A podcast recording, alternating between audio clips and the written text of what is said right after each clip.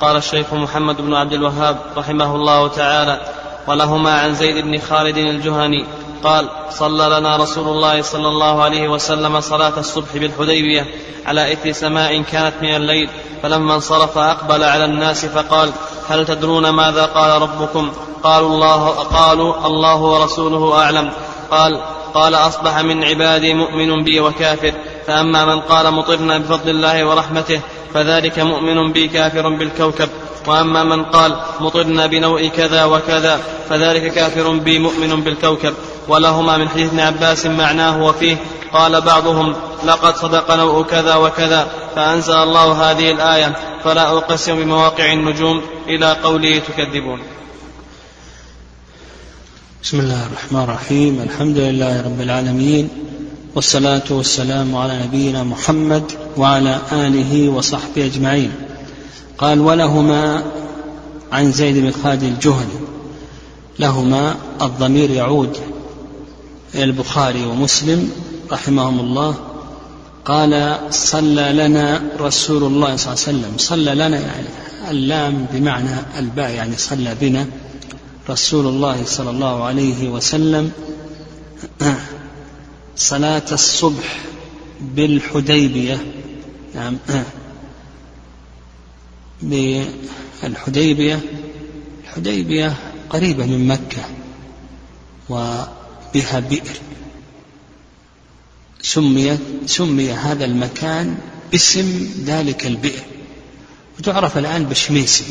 الآن معروف الاسم هذا معروف الآن. يعني باسم الشميسي قال على إثر سماء. نعم على إثر سماء. يعني إثر يعني ما يعقب الشيء. والسماء المراد بذلك المطر. كانت من الليل. فلما انصرف يعني من الصلاة سلم من الصلاة قال أقبل على الناس فقال أتدرون ماذا قال ربكم؟ نعم أتدرون ماذا قال ربكم؟ هل تعلمون ماذا قال ربكم؟ قالوا الله ورسوله أعلم. الله ورسوله أعلم. قول الله ورسوله أعلم هل هو جائز مطلقا أو نقول بأنه ليس جائزا مطلقا أو فيه تفصيل. ها؟ فيه تفصيل. ما هو؟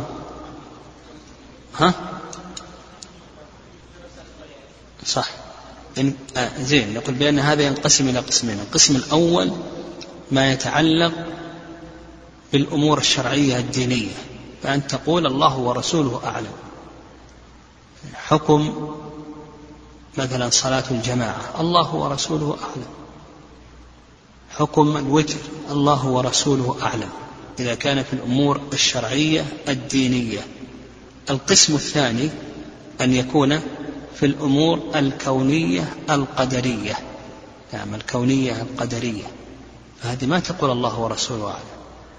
لأن هذا من أمر الغيب وأمر الغيب مما اختص الله عز وجل به. قالوا الله ورسوله أعلم قال قال أصبح من عبادي مؤمن بي وكافر. فأما من قال مطرنا بفضل الله. نعم أما من قال مطرنا بفضل الله. ورحمته. الباء هنا سببية.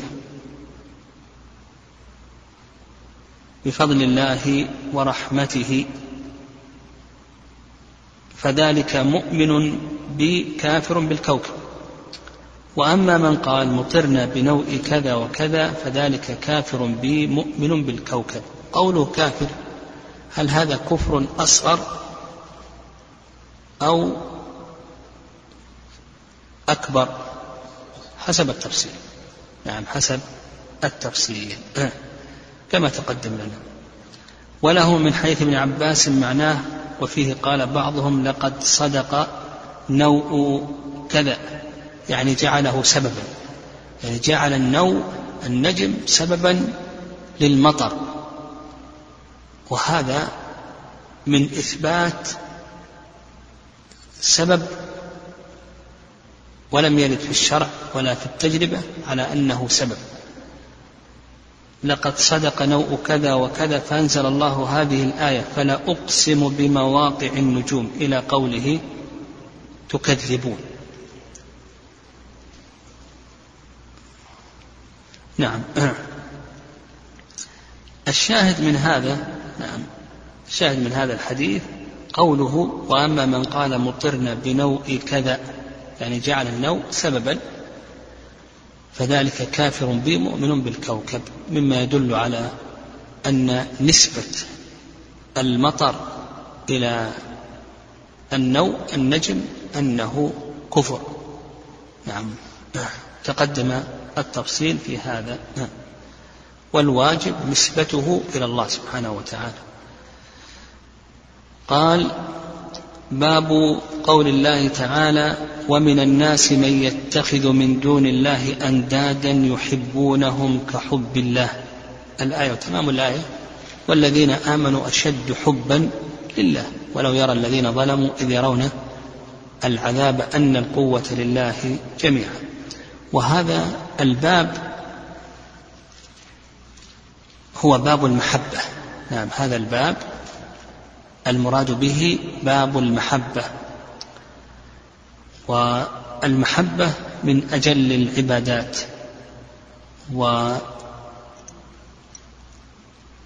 والأعمال مبنية على المحبة.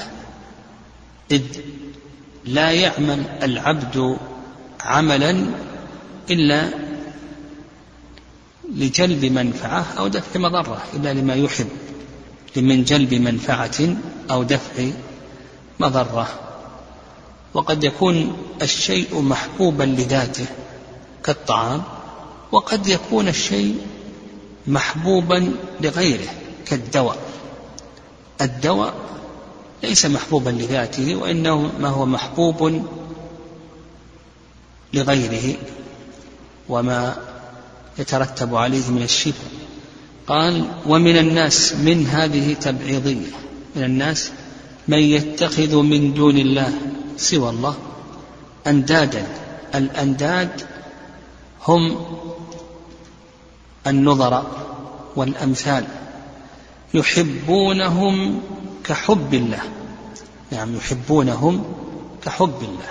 يعني يساوون هؤلاء الأنداد. والنظر الله في المحبة. يساوون الله في المحبة. والذين آمنوا أشد حبا لله. يعني الذين آمنوا أشد حبا لله عز وجل من حب أصحاب الأنداد لله.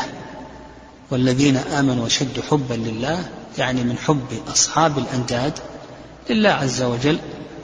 وقيل والذين آمنوا أشد حبا لله من حب أصحاب الأنداد للأنداد. نعم للأنداد. ولو يرى الذين ظلموا إذ يرون العذاب أن القوة لله جميعا وأن الله شديد العذاب. يعني مناسبة هذا الباب لكتاب التوحيد أن المحبة عبادة من أجل العبادات. وأن صرف هذه العبادة لغير الله عز وجل شرك كما سيأتينا إن شاء الله. سيأتينا إن شاء الله أن أن من أقسام المحبة ما هو شرك أكبر ومنها ما هو شرك أصغر. نعم والشاهد من هذا قوله ومن الناس من يتخذ يعني في هذا أن الله سبحانه وتعالى ذم من سوى الله بغيره في المحبة. يعني أحب الله أو أحب الأنداد والنظر كما يحب الله. قال وقوله تعالى قل إن كان آباؤكم وأبناؤكم إلى قوله أحب إليكم من الله ورسوله. قل إن كان آباؤكم وأبناؤكم وإخوانكم وأزواجكم وعشيرتكم وأموال اقترفتموها وتجارة تخشون كسادها ومساكن ترضونها أحب إليكم من الله ورسوله وجهاد في سبيله فتربصوا حتى يأتي الله بأمره والله لا يهدي القوم الفاسقين.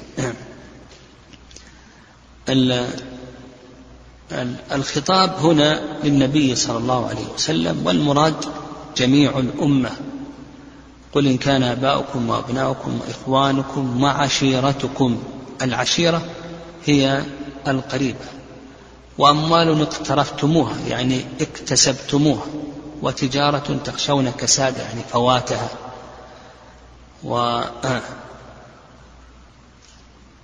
يعني آه، كسادها يعني فوات وقت نفاقها ورواجها كسادها يعني فوات وقت نفاقها وكسادها. ومساكن ترضونها أحب إليكم يعني منازل المساكن هي المنازل. ترضونها يعني تعجبكم الإقامة فيها أحب إليكم من الله ورسوله فتربصوا انتظروا ما يحل بكم من العقاب. نعم.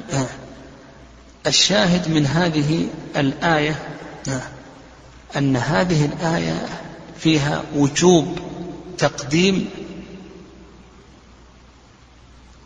أحب إليكم من الله ورسوله. وجوب تقديم محبة الله ومحبة ما يحبه الله. نعم وجوب تقديم ما يحب محبة الله ومحبة ما يحبه الله من الأشخاص والأعمال والأزمنة والأمكنة على ما سوى ذلك. كما سيأتينا في أقسام المحبة. نعم. قال وعن عن أنس أن رسول الله صلى الله عليه وسلم قال لا يؤمن أحدكم. نعم لا يؤمن أحدكم. النفي الوارد على المسميات الشرعية. كما هنا هذا النفي وارد على الإيمان. لا صلاة لمن لا وضوء له لا أمانة لمن لا إيمان له. إلى آخره. يعني ما المراد بهذا النفي؟ ها؟ هل هو نفي للكمال أو نفي للوجوب؟ نعم أو هو وجد له. الصحيح أنه نفي لأي شيء؟ للوجوب. نعم نفي للوجوب. نعم وليس نفي للكمال. نعم الكمال واجب. إيه نعم. نفي الكمال واجب وليس نفيا للكمال مستحب. هذا الصواب. فهنا يقول لك لا يؤمن أحدكم هذا نفي للكمال الواجب من الإيمان. نعم الكمال واجب من الإيمان. حتى أكون أحب إليه من ولده ووالده والناس أجمعين. يعني لا يؤمن الإيمان الكامل. فبهذا نفي للكمال الواجب من الإيمان. حتى يقدم محبة النبي صلى الله عليه وسلم على ولده ووالده والناس أجمعين. قال ولهما عنه. يعني البخاري ومسلم عن أنس قال قال رسول الله صلى الله عليه وسلم ثلاث. هذا الحصر كما تقدم لنا من أساليب تعليم وتربية النبي صلى الله عليه وسلم والمراد بذلك تقريب العلم تسهيل الحفظ. ثلاث من كن فيه يعني من اتصف بهن وجد بهن حلاوة الإيمان يعني ما يحصل في القلب. من اللذة والسرور والطمأنينة إلى آخره أن يكون الله ورسوله أحب إليه مما سواهما. يعني أن يكون الله ورسوله أحب إليه مما سواهما يعني سوى الله ورسوله. من الأولاد والزوجة والأموال إلى آخره. وأن يحب المرأة المرء المؤمن لا يحبه إلا لله يعني لا يحبه لأمر الدنيا وإنما يحبه لإيمانه. وأن يكره أن يعود في الكفر. نعم. أي يرجع في الكفر بعد إذ أنقذه الله منه كما يكره أن أن يلقى في النار. نعم. يعني يستوي عنده الأمران إما أن يلقى في النار أو يعود في الكفر كلاهما سواء عنده. نعم. كلاهما سواء عنده. قال وفي رواية لا يجد أحد حلاوة الإيمان حتى إلى آخره. هذه رواية للبخاري. الشاهد من هذه نعم من هذا الحديث قوله أن يكون الله ورسوله أحب إليه مما سواكما. أن يكون الله ورسوله أحب إليه مما سواهما يعني مما سوى الله والرسول من الأزواج والأولاد والأموال. يعني هذه الأشياء التي اقتضت الطبيعة محبتها فيقدم محبة الله ومحبة رسوله على هذه الأشياء. قال وعن ابن عباس رضي الله عنهما قال من أحب في الله نعم من أحب في الله يحتمل أن تكون ظرفية يعني أحب في ذات الله و في ذات الله وفي دينه وشرعه ويحتمل أنها سببية. يعني يحتمل أنها سببية. من أحب في الله يعني أحب المؤمنين من أجل إيمانهم وأبغض في الله في كما تقدم والبغض هو الكره والشناءة. يعني أبغض الكفار من أجل كفرهم والعاصين من أجل معصيتهم ووالى في الله يعني الموالاة هي النصرة والمودة والمحبة وعلى المؤمنين نصرهم وأحبهم في الله عز وجل وعاد في الله يعني أظهر العداوة للكفار لكفرهم أظهر العداوة والشناءة والبغض والكراهية للكفار لكفرهم. فإنما تنال ولاية الله بذلك. يعني تنال ولاية الله يعني تولي الله عز وجل للعبد بالنصرة والمودة والرحمة إنما ينال ذلك بسبب ذلك. فإذا أحببت في الله وأبغضت في الله ووليت في الله وعاديت في الله فأنت تنال ولاية الله يعني نصرته ومحبته وتقريبه لك تنال هذه الأشياء بحبك وبغضك في الله عز وجل. وقد صارت عامة مؤاخاة الناس على أمر الدنيا يعني يعني محبة الناس تآلف الناس صار لأجل الدنيا ليس لله عز وجل. ولها تجد أنه يحب الفاسق ويبغض المؤمن وقد يحب الكافر ويبغض المؤمن. يعني يحب الفاسق ويبغض التقي ويحب الكافر ويبغض المؤمن.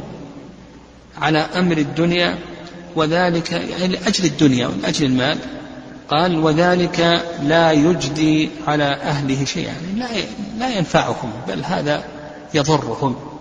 وقال ابن عباس في قوله تعالى وتقطعت بهم الأسباب يعني المودة. الشاهد من هذا الحديث قوله من أحب في الله وأبغض في الله ووالى في الله وعاد في الله إلى آخره. نعم. بهذا في هذا وجوب الحب لله عز وجل كما هو قسم من أقسام المحبة.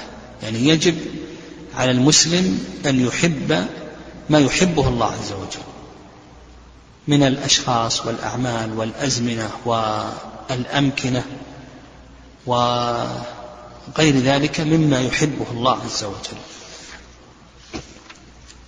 انتهى باب المحبة. بقي عندنا أقسام المحبة. نقول المحبة تنقسم إلى أقسام. القسم الأول محبة الله عز وجل. وهذه من أجل العبادات وأفضل القربات. يعني كون المسلم يحب الله عز وجل هذا من أجل العبادات وأفضل القربات. وهذه المحبة واجبة. لكن لا يكتفى بها يعني لا يكتفى بهذه المحبة. يعني لا يكتفي المسلم بأن يحب الله عز وجل. هذا لا يكتفى به. القسم الثاني أن يحب ما يحبه الله من الأشخاص كالأنبياء والمؤمنين والأعمال كالصلاة والأمر بالمعروف والنهي عن المنكر إلى آخره والأقوال كالأذكار والأزمنة كالأزمنة الفاضلة كرمضان وغير ذلك والأمكنة كالأمكنة الفاضلة كمكة والمدينة إلى آخره. أن يحب ما يحبه الله من الأزمنة والأمكنة والأشخاص والأعمال إلى آخره. هذه المحبة واجبة. يعني هذه محبة واجبة. القسم الثالث يعني القسم الثالث المحبة الطبيعية. يعني القسم الثالث المحبة الطبيعية. كمحبة الزوجة والأولاد والمال. فكون المسلم يحب مثل هذه الأشياء هذا لا ينام على ذلك. الله عز وجل قال زين للناس حب الشهوات من النساء والبنين والقناطير المقنطرة من الذهب والفضة والخيل المسومة إلى آخره. فلا يلام على ذلك. القسم الرابع نعم القسم الرابع المحبة التي تكون شركا أصغر نعم المحبة التي تكون شركا أصغر. والمحبة التي تكون شركا أصغر تنقسم إلى قسمين. القسم الأول الغلو في المحبة الشرعية. إذا غلا في المحبة الشرعية فإن هذا ينقله إلى كونه شركا أصغر مثال ذلك محبة النبي صلى الله عليه وسلم. هذه محبة شرعية ومحبة واجبة. لكن كون المسلم يغلو فيها هذا ينقلها من كونها محبة شرعية إلى كونها محبة شركية. ويدل لذلك حديث ابن عمر رضي الله تعالى عنهما أن النبي صلى الله عليه وسلم قال لا تطروني. والإطراء هو المبالغة في المديح. قال لا تطروني. كما أطرت النصارى ابن مريم إنما أنا عبد فقولوا عبد الله ورسوله. فدل ذلك على أن هذا الغلو في النبي صلى الله عليه وسلم وكثرة إطرائه المبالغة في مديحه أنه ينقله من مرتبة العبودية إلى فوق هذه المرتبة إلى فوق هذه المرتبة. نعم. ولهذا قال إنما أنا عبد فقولوا عبد الله ورسوله. بهذا نعرف نعرف ما يقع فيه أهل خرافة من الصوفيين الذين يقيمون الموالد ويغلون في مديح النبي صلى الله عليه وسلم فإن هذا ينقل هذه المحبة الشرعية الواجبة إلى أن تكون محبة شركية.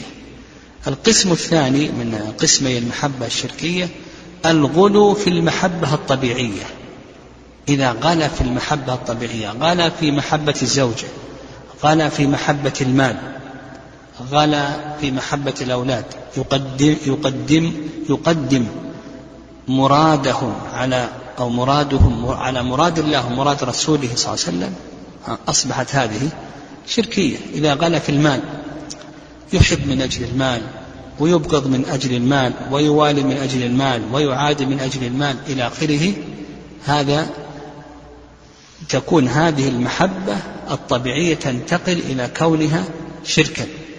ويدل لهذا قول النبي صلى الله عليه وسلم تعس عبد الدينار. تعس عبد الدرهم تعس عبد الخميصة تعس عبد الخميلة. فسماه النبي صلى الله عليه وسلم عبدا له. يعني مما يدل على أنه انتقل من انتقلت من كونها محبة طبيعية إلى محبة شركية. والله.